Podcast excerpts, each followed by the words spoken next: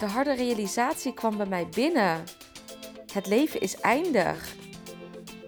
En ik realiseerde me wel dat ik, hè, ik was heus geen drugsverslaafde, maar ik was wel altijd bezig met later. Maar mijn kinderen zijn maar één keer klein. En wat als later helemaal niet komt? Wat als je dus eerder doodgaat? Wat als je iemand kwijtraakt waar je van houdt en het leven nooit meer hetzelfde is? Wat als je in een rolstoel belandt?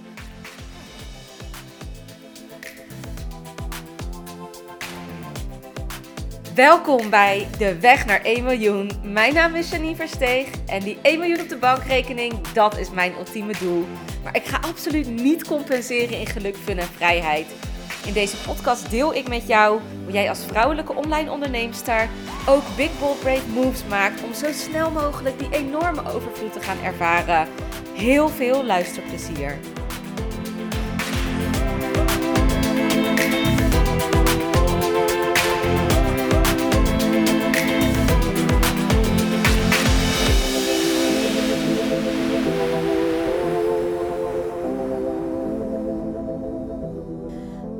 Mag ik heel even eerst zeggen dat ik best wel trots ben op mezelf.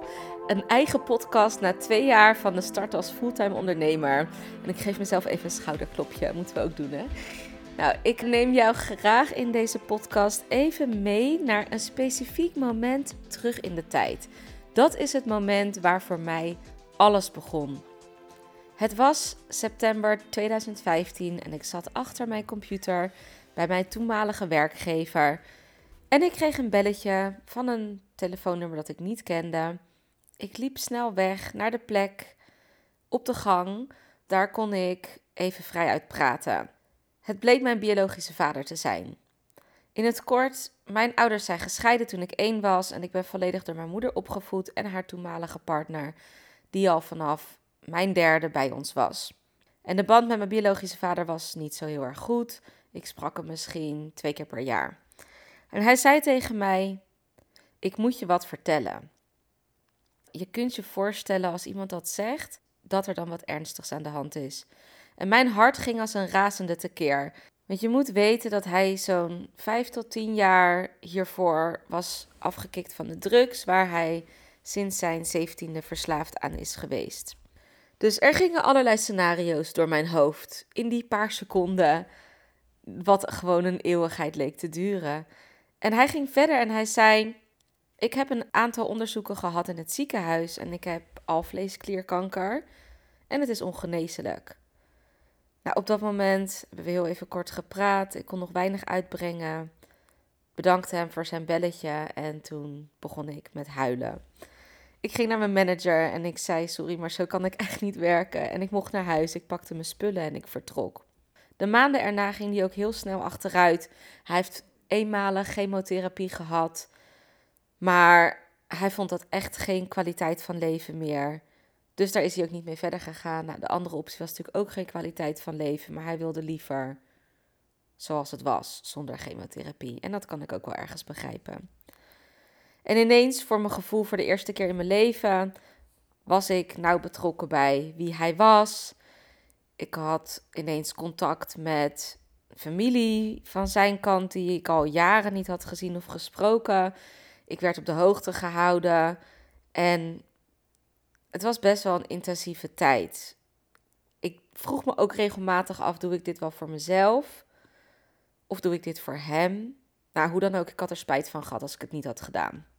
Dat was de conclusie. En op het einde, dat was in januari, toen kon hij echt niet meer. Toen koos hij voor euthanasie. En hij wilde mij er ook bij hebben toen hij zijn laatste adem uitblies.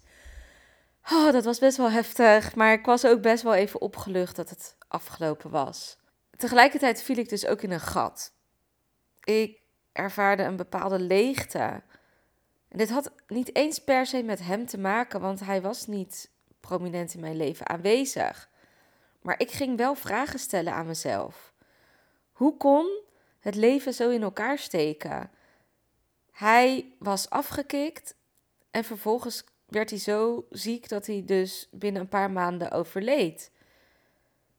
En de harde realisatie kwam bij mij binnen. het leven is eindig. En ik realiseerde me wel dat ik, hè, ik was heus geen drugsverslaafde, maar ik was wel altijd bezig met later. Maar mijn kinderen zijn maar één keer klein. En wat als later helemaal niet komt?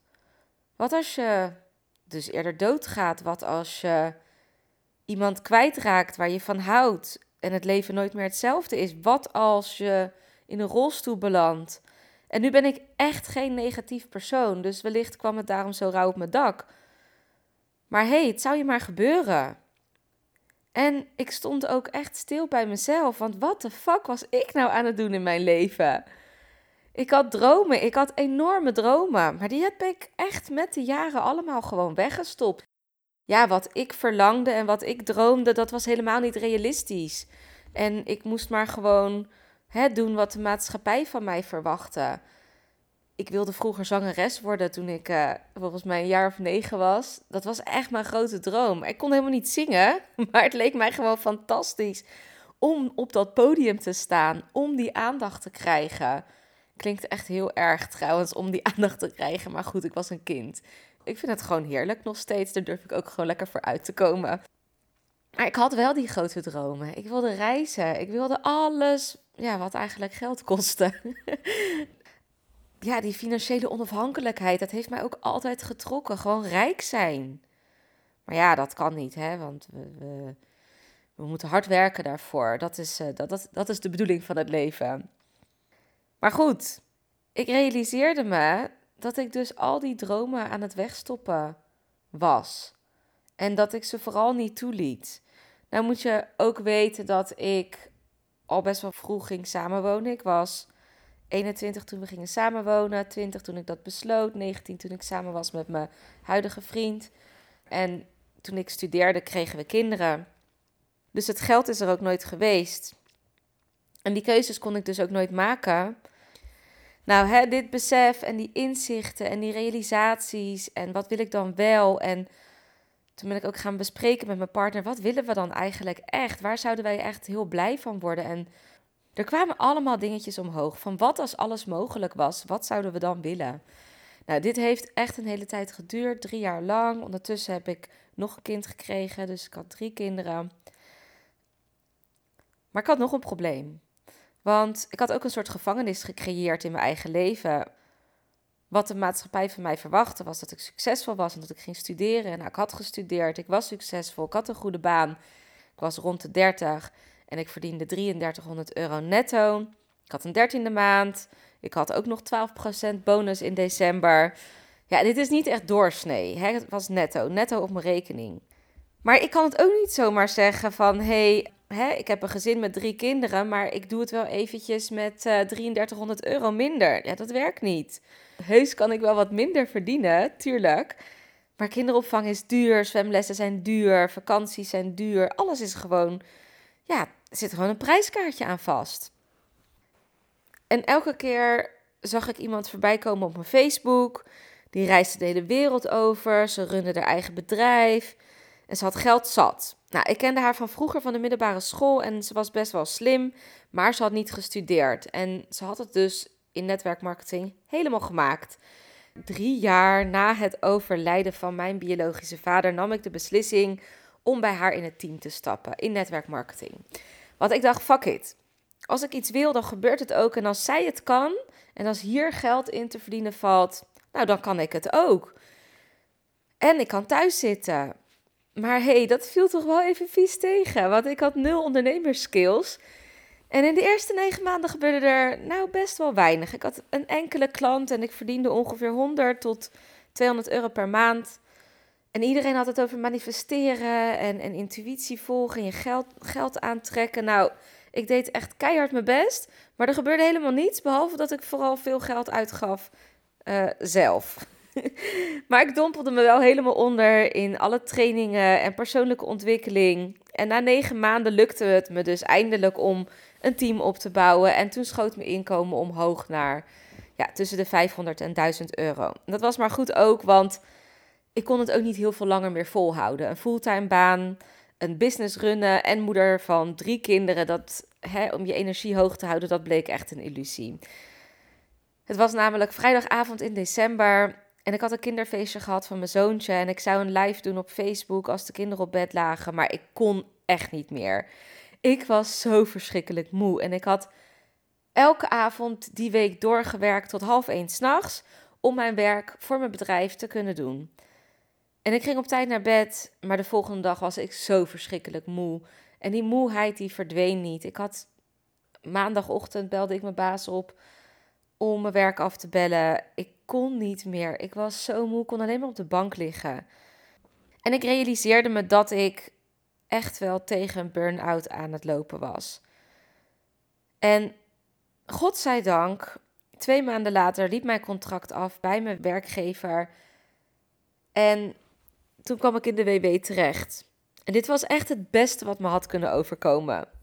Ik kreeg alle ruimte namelijk om een bedrijf op te bouwen zonder financieel een te grote stap achteruit te maken.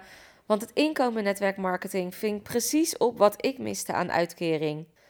En mijn burn-out klachten werden echt vrij snel minder. En in drie maanden tijd had ik een royaal fulltime inkomen in netwerkmarketing. Nou, tussen de 3000 en 5000 euro per maand. En toen realiseerde ik me, de sky is gewoon de limit in ondernemen. Ik had het tij gekeerd. Het was gelukt. Ik had de controle teruggepakt in mijn leven. Ondernemen kon mij alles geven wat ik maar wenste. Dat deed het nog niet, maar hey, het begin was gemaakt. En toen ben ik gaan zitten. Ik ben gaan voelen. Wat wilde ik bereiken? En toen kwam die wens voor financiële overvloed nogmaals flink omhoog. Maar je weet ook, als ik niet een doel stel, dan gaat het dus ook niet zomaar gebeuren. Dus hè, daar kwam die. Mijn ultieme doel werd 1 miljoen per jaar omzetten. En tuurlijk, hè, dit is zonder dat alle andere vlakken in het leven oké zijn, wil ik dit niet. Maar, want de rest is net zo belangrijk. Zoals mijn kinderen zien opgroeien, kunnen genieten van de weg erheen, een gezond lijf, een gezond gewicht, een liefdevolle intieme relatie, voldoening en anderen helpen met groeien. Dat is gewoon echt net zo belangrijk voor mij. Dus beetje bij beetje ben ik alles in mijn leven aan het transformeren om naar mijn meest gelukkige leven te gaan groeien. En ik vind het ook geweldig om anderen hierin mee te kunnen nemen. En ik ga in ieder geval nooit meer compenseren op mijn dromen. Dit voel ik, dit weet ik, dit is zo. Is het gemakkelijk? Echt hell no. Maar is het het waard?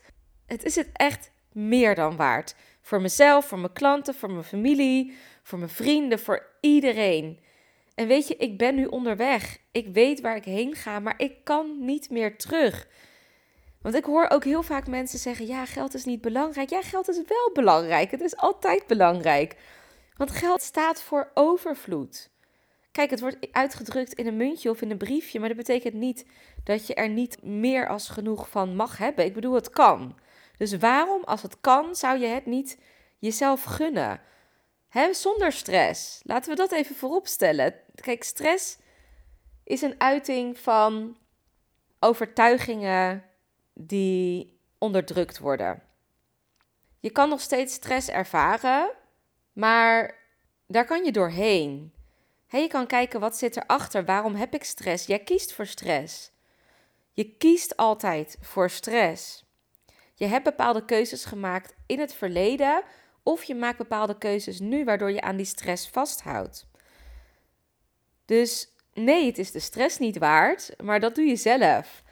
Er is altijd een manier om die overvloed te gaan ervaren in je leven. Om rijk te worden. Ook financieel, maar zeker ook op alle andere vlakken. Want anders is het inderdaad het niet waard. je moet rijk zijn op alle gebieden van je leven. En ja, ik doe er dus gewoon niet zo moeilijk over. Ik wil het gewoon hebben. Die miljoen op de bankrekening staat voor mij voor overvloed. Want die 1 miljoen geeft mij de ruimte om te kiezen waarvoor ik wil kiezen op dat moment. Wil ik niks doen, doe ik lekker niks. Wil ik weg? Wil ik ergens naar de andere kant van de wereld? Dan kan ik weg. Word ik of een geliefde uit mijn omgeving ziek? Dan is de allerbeste zorg mogelijk. Maar het is niet enkel die 1 miljoen op de bankrekening. Ik wil ook 1 miljoen omzet gaan draaien in mijn bedrijf per jaar. Zonder hoge overheadkosten natuurlijk. En ik wil in mijn groei naar die 1 miljoen meerdere inkomstenbronnen gaan genereren Waaronder inkomen wat ook zo passief mogelijk is. Want ook dat is voor mij echte vrijheid. Zeker als moeder van drie kinderen. Want ik wil erbij zijn als ze opgroeien. Ik wil erbij zijn als ze groot zijn. Ik wil erbij zijn als ze kleine kinderen krijgen. Ik wil overal bij zijn. ik wil niet al mijn tijd verspillen aan werk. Ook al is het mijn levensmissie. Ik heb ook andere missies in mijn leven die ik net zo belangrijk vind op dit moment. Misschien wordt het later minder. Dat zien we dan wel weer ik wil ook gewoon genieten van die reis naar 1 miljoen. Ik wil het in volle teugen meemaken. Ik wil de ups, ik wil de downs, ik wil ze allemaal. Want zoals ik van dichtbij heb meegemaakt, het leven is eindig. Dus verspeel geen moment meer in het achternagaan van je dromen. Super tof dat je weer luisterde naar deze podcast. Dank je wel hiervoor. Ben je nu heel erg enthousiast geworden door deze podcast en wil je weten wat ik persoonlijk in een week doe om die 20k om te zetten? Dan heb ik echt iets heel tofs voor jou gemaakt. Je kunt naar mijn website www.janineversteeg.com weekschema en je kan hier mijn weekschema downloaden. In dit weekschema vind je een gedetailleerde beschrijving van mijn activiteiten die ik in een week doe. En je neemt hier echt even een kijkje in mijn agenda. En wist je dat je ook een review kunt achterlaten om te weten wat je van deze podcast vindt? Het is echt heel erg simpel. Je gaat naar de podcast-app waarmee je deze podcast luistert op dit moment. Je klikt op reviews. Dan laat je bijvoorbeeld 5 sterren achter. En je kan ook nog een geschreven review achterlaten. Als je dat zou willen doen, zou ik dat echt helemaal te gek vinden. En als je er dan toch bent, klik dan ook even op abonneer, zodat je altijd als eerste weet wanneer ik een nieuwe podcast heb gepubliceerd zodat jij weer nieuwe inspiratie en motivatie op kan doen. Nogmaals bedankt voor het luisteren en heel graag tot de volgende.